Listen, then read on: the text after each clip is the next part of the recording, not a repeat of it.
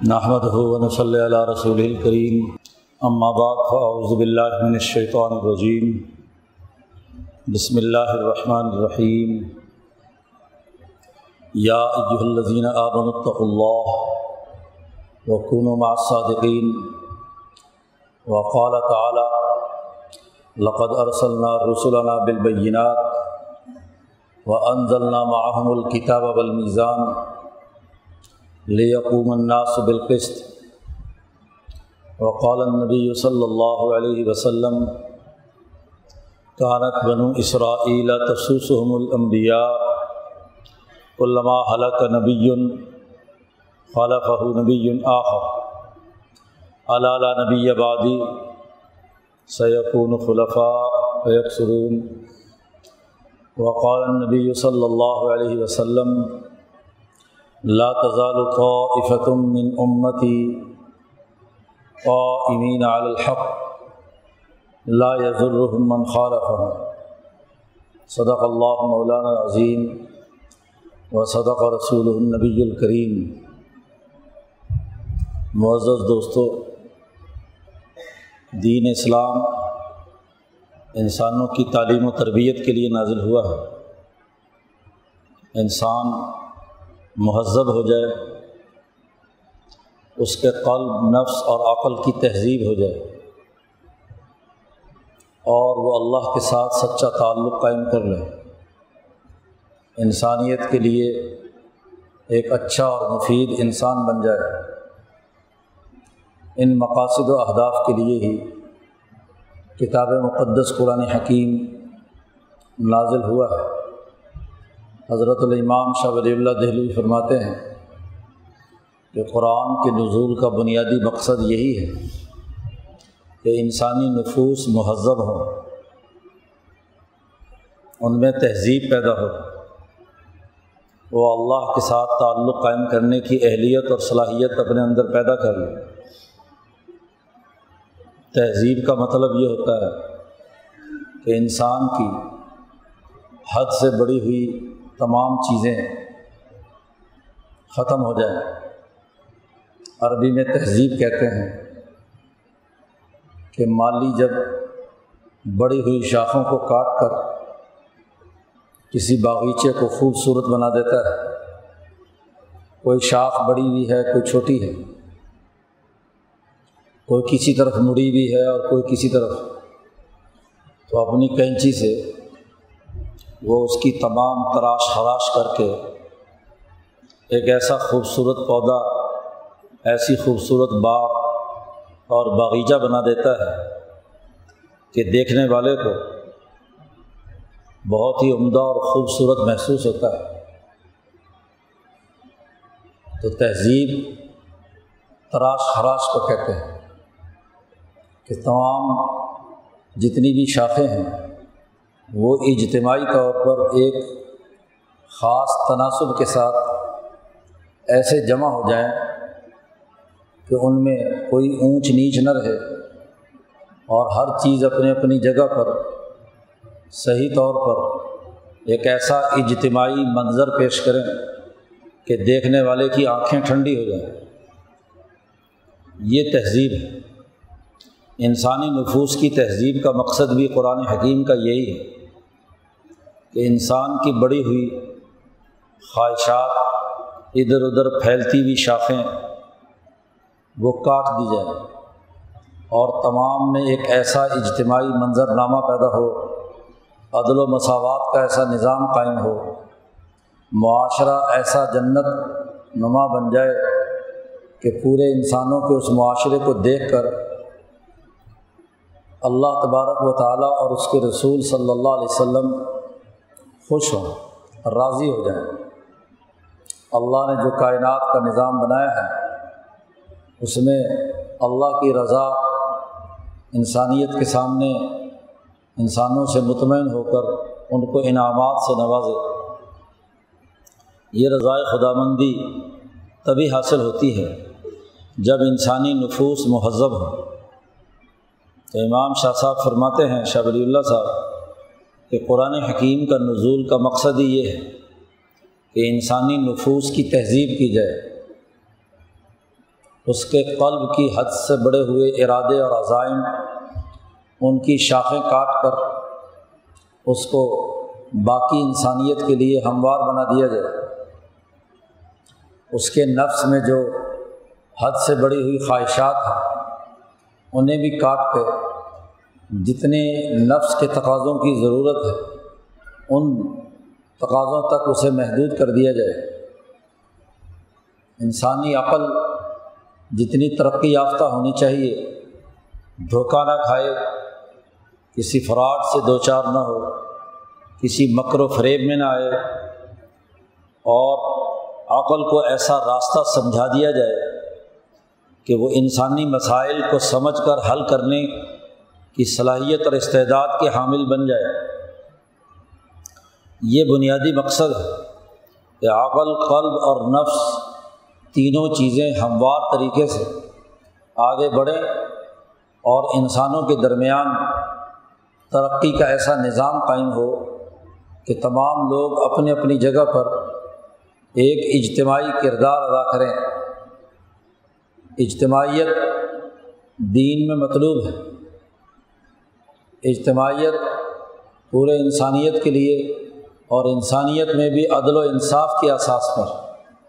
اجتماع تو ہوتے ہیں، لیکن سرمایہ کے اساس پر ہے یا ظلم کے اساس پر ہے یا آمریت کی بنیاد پر ہے یا انسانوں پر ظلم و ستم ڈھانے کے اساس پر اجتماعیت قائم ہو، تو وہ دراصل اجتماعیت نہیں ہے، وہ انفرادیت ہے۔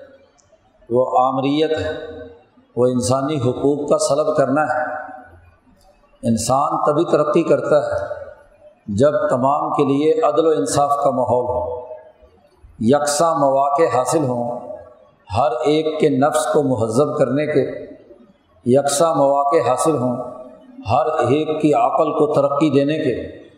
یکساں مواقع حاصل ہوں ہر ایک کے قلب میں ضرورت اور ہمت پیدا کرنے کے۔ مواقع سب کے لیے یکساں ہونے چاہئیں یہ ضروری نہیں ہے کہ جیسے پودے کی ہر شاخ ایک ہی قد یا ہائٹ کی ہو تو کوئی یہ لازمی اور ضروری نہیں ہے۔ جو شاخ نیچے ہے، اس کا وہیں اپنی جگہ پر رہنا، اس پورے پودے کی اجتماعی شناخت کے لیے، اس کا وہاں ہونا ہی بھلا معلوم ہوتا ہے۔ اور جو شاخ بڑی ہو چکی ہے، اس کو اوپر سے کاٹ کے، اس کا اوپر ہونا ہی اس کی خوبصورتی کی علامت ہے۔ تو ہر شاخ اپنی اپنی جگہ پر اپنے اپنے مفوضہ فرائض سر انجام دے۔ جیسے کسی فوجی لشکر میں ایک سپاہی کا کردار ہے، ایک بندوق چلانے والے کا کردار ہے، ایک ٹینک چلانے والے کا کردار ہے، ایک اس پورے نظم و نسق قائم کرنے والی انتظامی افسر کا کردار ہے۔ تو ہر ایک کے اپنے اپنے فرائض اور ذمہ داریاں ہیں، اہلیت اور صلاحیت کے مطابق۔ لیکن تمام کی مجموعی طاقت وہ ایک جان ہے۔ وہ اجتماعی طور پر کردار ادا کرے۔ یہ وہ اجتماعیت ہے جس کا لحاظ نبی اکرم صلی اللہ علیہ وسلم نے باوجود امام الانبیاء ہونے کے آپ نے انسانوں کے ساتھ روا رکھا۔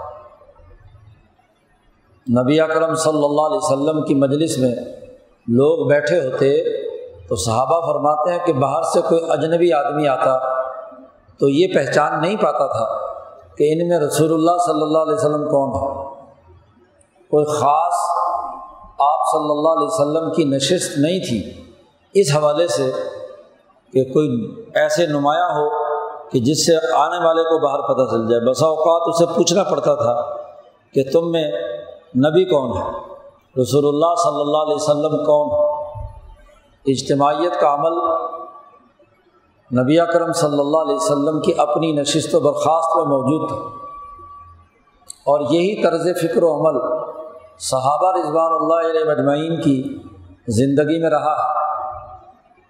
حضرت عمر فاروق رضی اللہ تعالیٰ عنہ نے جب بیت المقدس فتح کرنے کے لیے شام تشریف لے گئے تو حضرت عمر فاروق اپنے غلام کے ساتھ سفر کیا ہے تو مساوات کے اصول پر۔ جتنا عرصہ آپ اونٹ پر بیٹھ کر سفر کرتے تھے، اتنا ہی آپ کا غلام کرتا تھا۔ تو مساوات کی بنیاد پر سفر کرتے ہوئے شام پہنچے ہیں۔ بیت المقدس کے جو عیسائی راہبین اور بطریق تھے انہوں نے حضرت عامر بن العاص جو محاصرہ کیے ہوئے تھے بیت المقدس کا، ان کو پیغام بھیجا کہ دیکھو، آپ لوگوں نے بہت عرصے سے ہمارے شہر کا محاصرہ کیا ہوا ہے۔ یہ شہر تمہارے حوالے نہیں کیا جا سکتا۔ عمر خاص طور پر عامر بن العاص کو پیغام دیا کہ آپ کے نام میں چار حرف ہیں اور چار حرف والے کو ہم اب یہ شہر نہیں دیں گے۔ ہماری کتابوں میں ایک آدمی کا ذکر ہے جو تین حرفوں پر مشتمل جس کا نام ہوگا، وہ اگر آئے گا اور ہم پہچان لیں گے، اس کی علامات ہمیں بیان کی گئی ہیں تو رات کے اندر۔ تو اس کے حوالے ہم از خود شہر دے دیں گے۔ تم کیوں تھکتے ہو؟ محاصرہ کر کے اور ہمارا اس شہر پر حملے کر کر کے تھکنے کی ضرورت نہیں، اگر تم وہی ہو جنہوں نے اس شہر پر قبضہ کرنا ہے۔ تو جو تمہارا خلیفہ اور امیر المومنین ہے اسے بلاؤ۔ ہم اسے دیکھیں گے، اس کی شناخت کریں گے۔ اور ہمیں اگر وہ علامات جو ہماری کتاب میں موجود ہیں، وہ ان میں ہم نے دیکھ لی تو ہم بغیر لڑے شہر تمہارے حوالے کر دیں۔ کیونکہ اسی کے لیے یہ شہر بنایا گیا ہے اور اسی کے قبضے میں جائے گا۔ تو ہمارے بن العاص رضی اللہ تعالیٰ عنہ نے خط لکھا حضرت عمر فاروق کو کہ یہ پیغام آیا ہے۔ ایک خفیہ مجلس کی کارروائی بھی ایک دوسرے جاسوس کے ذریعے سے عمر بن العاص نے معلوم کر لی۔ جب وہ پورا خط حضرت عمر فاروق کے پاس پہنچا، تیاری کر لی شام کی طرف جانے کی۔ سفر طے کرتے ہوئے جب وہاں پہنچے ہیں، تو مسلمانوں نے کہا کہ آپ امیر المومنین ہیں، امیر العمراء ہیں۔ یہ جو کیسر روم کا مرکز رہا ہے۔ اس کو فتح کرنے کے لیے آئے ہیں۔ آپ کا حلیہ جو ہے وہ ٹھیک نہیں ہے۔ آپ کے اوپر جو جبہ پہنا ہوا تھا، اس میں تیرہ پیبند لگے ہوئے تھے۔ اور بعض جگہوں پر چمڑے کے پیبند لگے ہوئے تھے۔ اور اونٹنی پر آپ ہیں۔ اونٹنی کی لگام آپ نے پکڑی ہوئی، آپ کا غلام اوپر بیٹھا ہوا ہے۔ یہ لوگ شام والے کیا کہیں گے کہ یہ ان کا حکمران آیا ہے؟ تو آپ کا تو کوئی روک دبدبا ان پر نہیں پڑے گا۔ انہوں نے ایک بہت عمدہ جبہ حضرت عمر فاروق رضی اللہ تعالیٰ عنہ کو دیا اور ایک عربی نسل کا اچھا گھوڑا برزون وہ ان کے حوالے کیا کہ اس گھوڑے پر سوار ہوں اور بادشاہوں کی طرح آپ شہر میں داخل ہوں۔ عمر فاروق کو جب سب نے مجبور کیا تو ان کی دلجوئی کے لیے، حضرت عمر کا اپنا ارادہ قطعی نہیں تھا۔ ان کی دلجوئی کے لیے کہ ساری جماعت ہی کہہ رہی ہے تو عمر فاروق نے وہ جبہ پہن لیا اور گھوڑے پہ سوار ہو گئے۔ ابھی سوار ہی ہوئے تھے کہ دل میں یہ خیال آ گیا، وسوسہ پیدا ہوا کہ تو تو بہت انسانوں میں بہت بادشاہ بن گیا، تیرے لیے دروازے کھولے جا رہے ہیں، تو تو دل میں اجب پیدا ہوا۔ اپنی بڑائی کا احساس پیدا ہوا۔ جیسی حضرت عمر فرماتے ہیں کہ میرے دل میں یہ احساس پیدا ہوا تو میں نے گھوڑے سے چھلانگ لگا دی اور اپنے اونٹ کی لگام میں نے اس وقت تک پکڑی ہوئی تھی اور جبہ اتار کر ان کو واپس کر دیا اور ان سے کہا کہ میری وہی جو پوستین ہے پیمد والی، وہ مجھے دو اور تم میرے راستے میں رکاوٹ مت بنو۔ وہی جبہ دوبارہ پہن لیا اور اسی طرح اونٹنی کی لگام پکڑ لی اور اسی طرح جب وہاں لشکر گاہ میں پہنچے تو ان کے جو لوگ مشاہدے کے لیے آئے ہوئے تھے، انہوں نے دیکھ لیا۔ انہوں نے کہا، ٹھیک ہے جی شہر آپ کے حوالے، یہ آپ کے پاس چابیاں ہیں. اب تورات میں موجود ہے کہ عمر فاروق بیت المقدس فتح کریں گے اور انہوں نے شہر بھی ان کے حوالے کر دیا۔ اتنی دور سے لمبا سفر طے کر کے بھی حضرت عمر فاروق آئے ہیں۔ لیکن آپ رضی اللہ تعالیٰ عنہ نے حضرت عمر فاروق نے جاویہ ایک جگہ ہے جس سے آگے پانچ منزل کے فاصلے پر یروشلم تھا، تو بیت المقدس تھا۔ تو وہاں حضرت عمر فاروق ٹھہر گئے اور تمام سپا سالاران کو جو وہاں جنگ لڑ رہے تھے، عراق کے علاقے میں یا شام کے علاقے میں، ان تمام کو احکامات جاری کیے کہ تمام لوگ اپنا اپنا نائب بنا کر اپنے اپنے شہروں سے یہاں جاویہ میں آ جائیں۔ تمام سپہ سالاران کو بلا لیا۔ ابو عبیدہ ابن جرا خالد بن ولید ہاں جی اسی طرح سعد ابن ابی وقاص وغیرہ وغیرہ امر بن العاص، یہ تمام لوگوں کو سب کو اکٹھا کر لیا۔ ان سے کہا کہ اپنے اپنے علاقوں کے جہاں تم گورنر ہو، وہاں جس پر تمہیں اعتماد ہو، اپنا نائب بناؤ، وہاں خلیفہ بناؤ اور خود میرے پاس چلے آؤ۔ تو جو لوگ چار پانچ سال سے وہاں اس پورے علاقے میں جہاد کر رہے تھے جو تمام افسران اعلیٰ تھے، ان تمام کو بلایا جابیہ میں۔ اور پھر ان کو ساتھ لے کر بیت المقدس میں داخل ہوئے۔ یہ اجتماعیت کا مظاہرہ ہے۔ ورنہ کتاب تورات کے مطابق تو عمر کے لیے دروازہ کھول دیا اور عمر فاتح کی حیثیت سے اکیلے جاتے ہاں جی بیت المقدس کی چابیاں لیتے اور فتح حضرت عمر کے نام تو ویسے ہی لگی ہوئی تھی۔ لیکن تمام جماعت کو اپنے ساتھ شریک کیا کہ ایک ایسا عمل کرنے چلے ہیں کہ جو ان تمام مجاہدین اور سپا سالاران کی محنت کا نتیجہ ہے۔ تو ایسے موقع پر جب شاندار فتح قدم چوم رہی ہے، بیت المقدس کی دہلیز پر داخل ہو رہے ہیں، تو اپنی پوری جماعت کو ساتھ لے کر اندر داخل ہوں۔ یہ وہ اجتماعیت کا عمل ہے کہ جو نبی کرم صلی اللہ علیہ وسلم نے صحابہ میں پیدا کیا اور صحابہ کرام رضوان اللہ علیہ مجمعین نے حضرت نبی کرم صلی اللہ علیہ وسلم کی اس سنت کو جاری رکھا اور اس میں تمام جلیل القدر لوگ، کیونکہ دمشق فتح کرنے میں جتنا بڑا بنیادی کردار حضرت ابو سفیان رضی اللہ تعالیٰ عنہ کا ہے، حضرت امیر معاویہ رضی اللہ تعالیٰ عنہ کا ہے، عامر ابن العاص کا ہے، ابو عبیدہ ابن الجراح رضی اللہ تعالیٰ عنہ کا ہے، سعد ابن ابی وقاص کا ہے تو یہ سارے حضرت عمر کی ہدایات کے مطابق اس پورے منظر نامے میں دین کے غلبے کے لیے کام کر رہے ہیں۔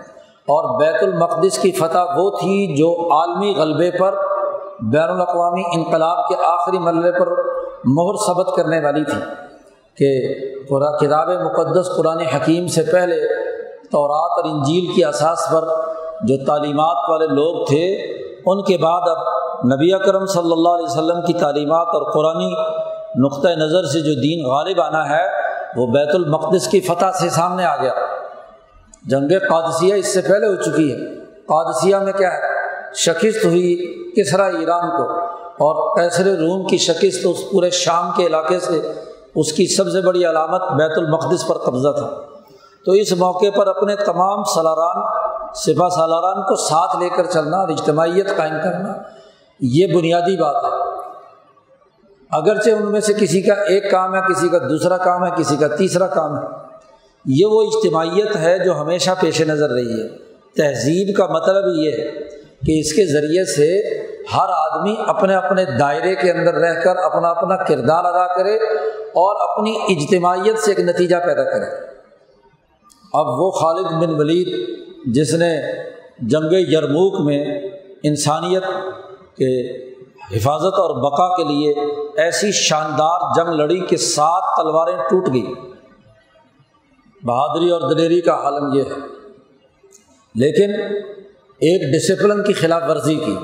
عمر فاروق نے ہدایت جاری کی تھی۔ ایک طرف تو یہ اجتماعیت کا حال ہے۔ دوسری طرف قسطنطنیہ کے قریب دوسری جنگ کے لیے تیاری ہوئی۔ اس مارکے کے لیے عمر فاروق کی ہدایات یہ تھی کہ جب تک عراق سے سعد ابن ابی وقاص لڑائی کے لیے نہ پہنچ جائے، جب تک تمام سپا سالان جو جن کے لیے کبک مقرر کی گئی تھی، وہ ساتھ نہ آ جائے، اس وقت تک تم نے جنگ نہیں چھیڑنی۔ لیکن خالد بن ولید چونکہ پہلے بہت فتوحات کر چکے تھے، ان کا خیال تھا کہ کمک نہ بھی ملے، تو تب بھی ہم کیا ہے، فتح حاصل کر لیں گے، تو کمک آتی رہے گی، آپ پہلے حملہ کر دیں۔ ابو عبیدہ رضی اللہ تعالیٰ عنہ جو امیر العمرا تھے سپہ سلار اعظم تھے اس پورے لشکر کے، تو ان پر دباؤ ڈالا کہ آپ پہلے جنگ چھیڑ دیں۔ تو خالد بن ولید کا یہ دباؤ انہوں نے قبول کر لیا اور جنگ چھڑ گئی۔ خالد نے حملہ کر دیا تو جنگ چھڑ گئی۔ جنگ میں فتح بھی حاصل ہو گئی، دشمن شکست بھی کھا گیا۔ کمک بعد میں آئی۔ لیکن عمر فاروق رضی اللہ تعالیٰ عنہ نے خالد بن ولید سے کہا کہ تم نے ڈسپلن کی خلاف ورزی کی ہے۔ جب تمہیں یہ ہدایات جاری کی ہوئی تھی کہ جب تک کمک نہ پہنچے، اس وقت تک حملہ نہیں کرنا، تو تم نے اس حکم کی خلاف ورزی کیوں کی؟ اور خیال عمر فاروق کا اس حوالے سے بھی تھا کہ شاید خالد کے دماغ میں یہ بات ہے کہ میں جیسے چاہوں، دشمن کو شکست دوں، تو کہیں عجب اور تکبر اس کے اندر پیدا نہ ہو۔ جی انفرادیت کی پرواز نہ اڑنے لگ جائے کہ میں ہی سب کچھ کرنے والا ہوں۔ اور عمر فاروق نے یہ بھی بات اس کی طرف بھی اشارہ کیا کہ اگر دوسری کمک آ جاتی تو ہو سکتا تھا کہ فاتحین کے لیے مال غنیمت میں ان کو حصہ دینا پڑتا، تو شاید کہیں مال کا تصور بھی اس کے دماغ میں نہ آ گیا ہو۔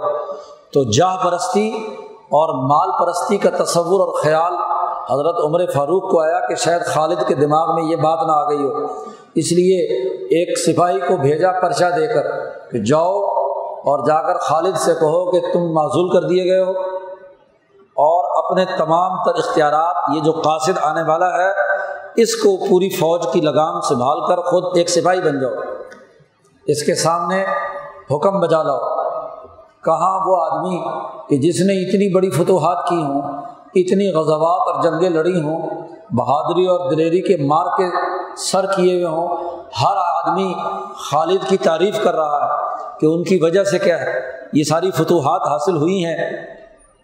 اور جیسے ہی پرچہ ملتا ہے، خالد بن ولید عمر کا پیغام سنتے ہیں، تو فوری طور پر اپنا ہتھیار اس کے حوالے کر کے ان کو سلام کرتے ہیں کہ ٹھیک ہے جی آپ امیر المرا ہے آپ سپہ سلار ہیں اور میں آپ کا ایک سپاہی ہوں، حکم دو کہ مجھے کیا کرنا ہے؟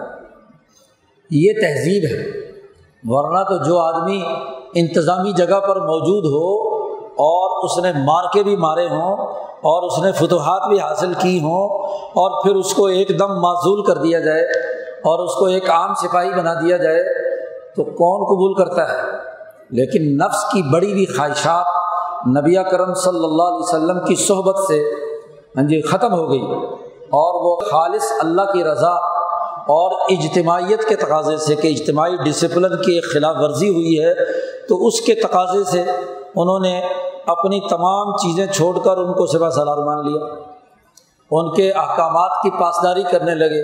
یہ وہ صحابہ کی خصوصیت ہے جو حضور صلی اللہ علیہ وسلم کی صحبت سے ان کے دل و دماغ کے اندر منتقل ہوئی، ان کی تہذیب ہوئی، مہذب بنے۔ تو ان کے نفس کے اندر نفسانی خواہشات کا تقاضا صحابہ میں پیدا نہیں ہوا۔ اسی وجہ سے ہی نبی کرم صلی اللہ علیہ وسلم نے فرمایا کہ صحابہ تو کلحم عدول۔ تمام صحابہ عدول ہیں۔ عدل و انصاف یعنی مہذب شدہ ہے اگر حضور کی تربیت سے مہذب شدہ نہیں ہوئے تو اور کس کی تربیت سے ہوں گے؟ آپ صلی اللہ علیہ وسلم اور قرآن حکیم کی تعلیم نے ان کے نفس میں نفسانی خواہشات کا، جو بھی کوئی کسی قسم کا گوشہ تھا بھی، وہ ختم کر دیا۔ ہر ایک نے جو کام کیا ہے، وہ عدل کے تقاضے سے کیا ہے۔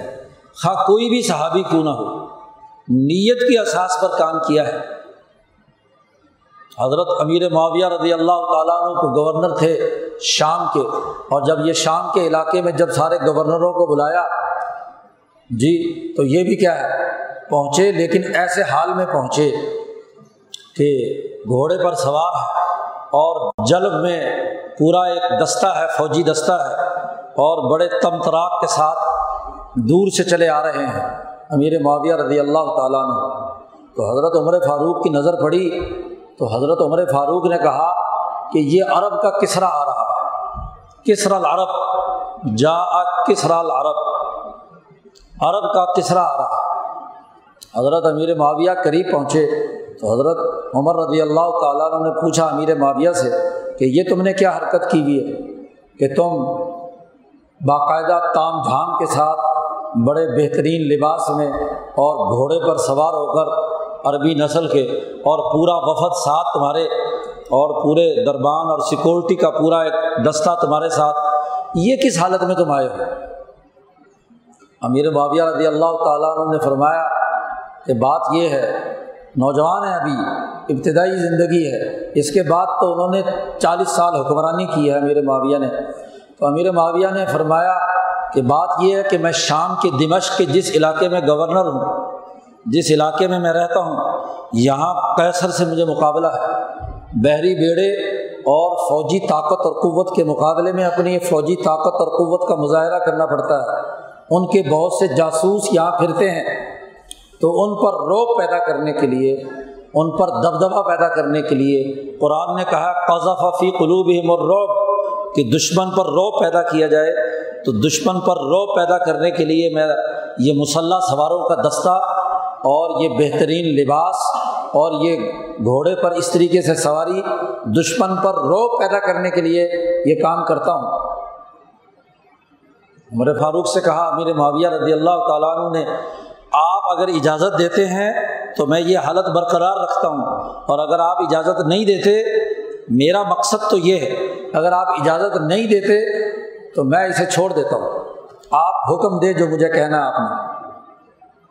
عمر فاروق رضی اللہ تعالیٰ نے فرمایا کہ تم نے مجھے ایسی جگہ پر الجھا دیا کہ نہ تو میں تمہیں روک سکتا ہوں اور نہ تمہیں میں کہہ سکتا ہوں کہ تم کرو۔ کیونکہ اگر کرنے کا کہوں تو یہ ایک قاعدہ اور قانون بن جائے گا کہ ہر جگہ کا حکمران اسی طریقے سے کر و فر کے ساتھ رہے گا۔ اور اگر تمہیں روک دوں تو جو یہاں لشکر اسلام کا روب اور دبدبہ دشمن پر پیدا ہونا چاہیے، وہ پیدا نہیں ہوگا۔ سیکورٹی کے جو خدشات ہیں، دشمن کے مقابلے میں وہ نہیں ہوں گے۔ میں تمہیں تم پر چھوڑتا ہوں۔ جی؟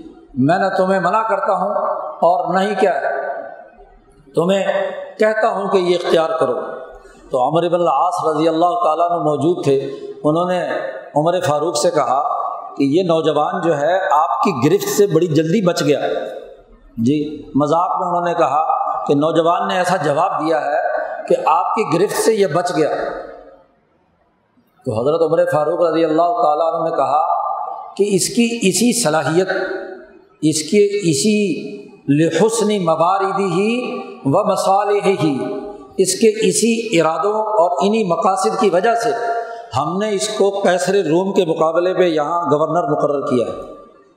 اسی صلاحیت اور استعداد کی وجہ سے ہی تو اس کو یہاں ذمہ داری دی ہے کہ یہ دشمن کے دانت کھٹے کرے۔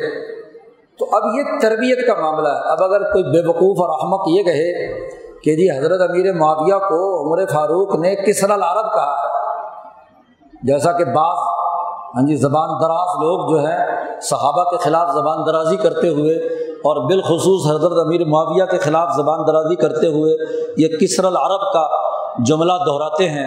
جی جن کے اوپر خاص قسم کے سامراجی تصورات دماغ پر غالب ہیں، وہ اس طرح کی زبان درازی کرتے ہیں۔ کسر العرب کا مطلب کہ یہ عربوں کی حکمرانی اور بادشاہت وہ ہے جو کسرا ایران اور کیسر روم کے مقابلے پر ایک نئی حکمرانی کی داغ بیٹ ڈال رہا ہے۔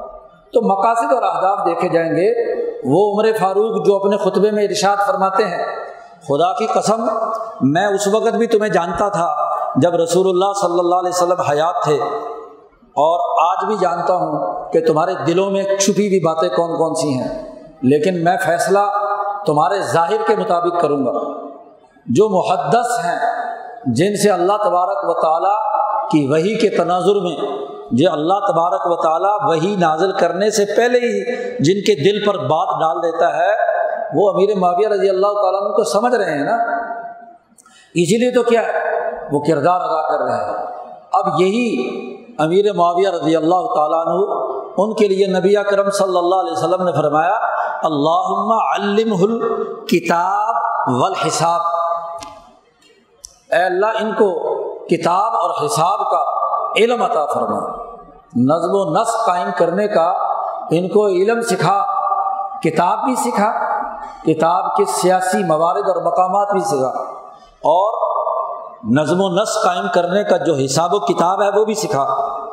تو جس کو دعا دی ہو نبی کرم صلی اللہ علیہ وسلم نے، اس سے بڑھ کر اور کیا بات ہوگا جی یہ پچھلے جمعے کے خطبے میں مجھ سے ہاں جی حضرت امیر معاویہ کے بارے میں جو جملہ منسوخ ہوا ہے، وہ تھا اللہ فقر فی الدین، وہ عبداللہ ابن عباس کے لیے جملہ تھا۔ ابن عباس کے مزاج کے مطابق حضور صلی اللہ علیہ وسلم نے انہیں یہ کہا کہ اللہ فقر فی الدین۔ اور حضرت امیر معاویہ کے لیے یہ جملہ جو آج بیان کیا جا رہا ہے اللہ علم الکتاب والحساب، کہ اس کو کتاب اور حساب کا علم سکھا۔ اور پھر فرمایا اللہ مجعل ہادین و مہدین۔ لوگ تو مہدی ادھر ادھر تلاش کرتے پھرتے ہیں، غاروں کے اندر چھپا ہوا کوئی مہدی تلاش کر رہے ہیں۔ حدیث صحیح صنعت کے ساتھ موجود ہے کہ حضرت امیر معاویہ کو مہدی قرار دیا ہے۔ نبی کرم صلی اللہ علیہ وسلم نے، نبی کرم صلی اللہ علیہ وسلم نے اللہ سے دعا کی کہ اے اللہ، امیر معاویہ کو ہادی بھی بنا اور مہدی بھی بنا۔ اللہ مجعل ہادین مہدیہ۔ یہ وہ تہذیب ہے، یہ وہ مہذب بنانا ہے صحابہ کے قلوب کو کہ اس کے ذریعے سے اجتماعیت نے ایک نتیجہ پیدا کیا ہے۔ عمر بن العاص جنہوں نے اس پورے علاقے کو فتح کیا، تو دشمن کا ایک اہم سردار ہیرقل کا، جس کا نام ارتیون تھا، وہ یہاں شام چھوڑ کر بھاگا۔ اور بھاگ کر جا کر مصر میں اس نے پناہ لی اور وہاں اپنا اڈا قائم کر کے ایک بہت بڑی فوج جمع کی۔ تو عمر فاروق نے فوری طور پر خط لکھا کہ اس کو عمر بن عمر بن العاص رضی اللہ تعالیٰ عنہ کو ارتیون کے مقابلے میں بھیجو۔ چنانچہ ہاں جی عمر بن العاص گئے، اس پورے لشکر کو گاجر ملی کی طرح کاٹا، مصر فتح کیا ہاں جی اسی طریقے سے الجزائر فتح کیا، مراکش فتح کیا ترابلس فتح کیا۔ وہ آخری سمندر تک کے تمام علاقے جو ہیں بحریہ اوقیانوس تک عمر بن العاص نے فتح کیے اور پھر یہاں سے بحری بڑے بنا کر یورپ پر حملے کیے۔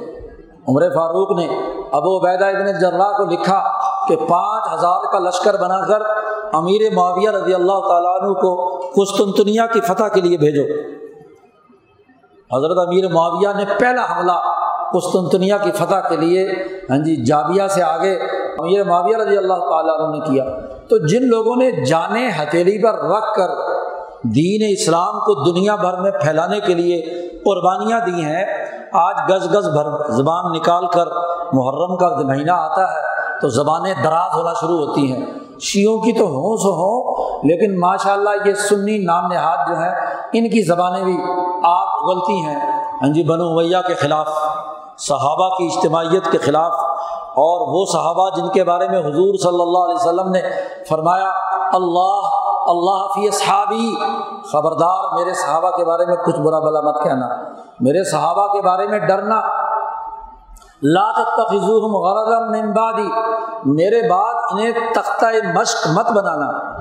جی فمن احب ہوں فبی حبی احب ہوں جو ان سے محبت کرتا ہے، وہ مجھ سے محبت کرتا ہے۔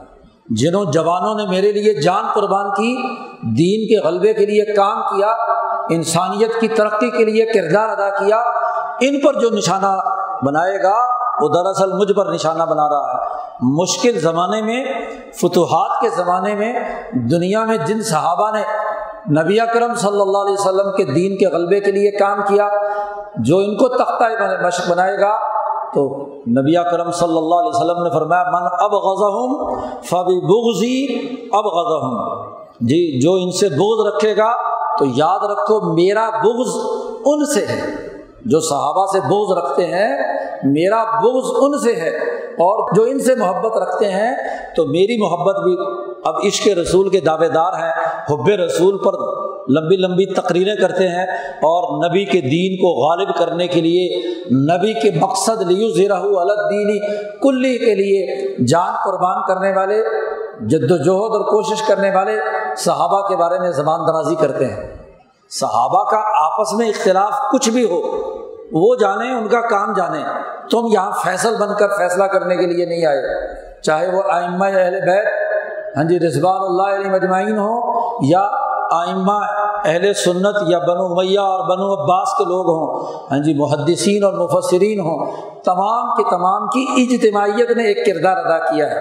اور یہ پوری جماعت تہذیب یافتہ ہے۔ قرآن اسی مقصد کے لیے نازل ہوا اور اسی مقصد کے لیے نبی کرم صلی اللہ علیہ وسلم نے جد وجہد اور کوشش کی۔ اور اگر تم آج تہذیب سکھانے لگو صحابہ کو وہ ندویت کا شاہکار ایک آج مولوی ہے۔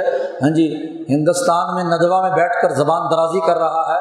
ان چار صحابہ کے خلاف ہاں جی یہی ندویت، یہی وہ ہاں جی شیت ہے دراصل کہ جو صحابہ کے خلاف زبان درازی کا عمل ہے۔ وہ زبان درازی کر رہا ہے کہ یہ حدیث تو ایسے ہی ہے۔ ترمزی شریف کی حدیث ہے۔ ہاں جی صحابہ کی اجتماعیت سے یہ بات ثابت شدہ چودہ سو سال سے ہے۔ ہاں جی کہتا ہے کہ یہ مولوی ایسے ہی پڑھتے رہتے ہیں اس حدیث کو۔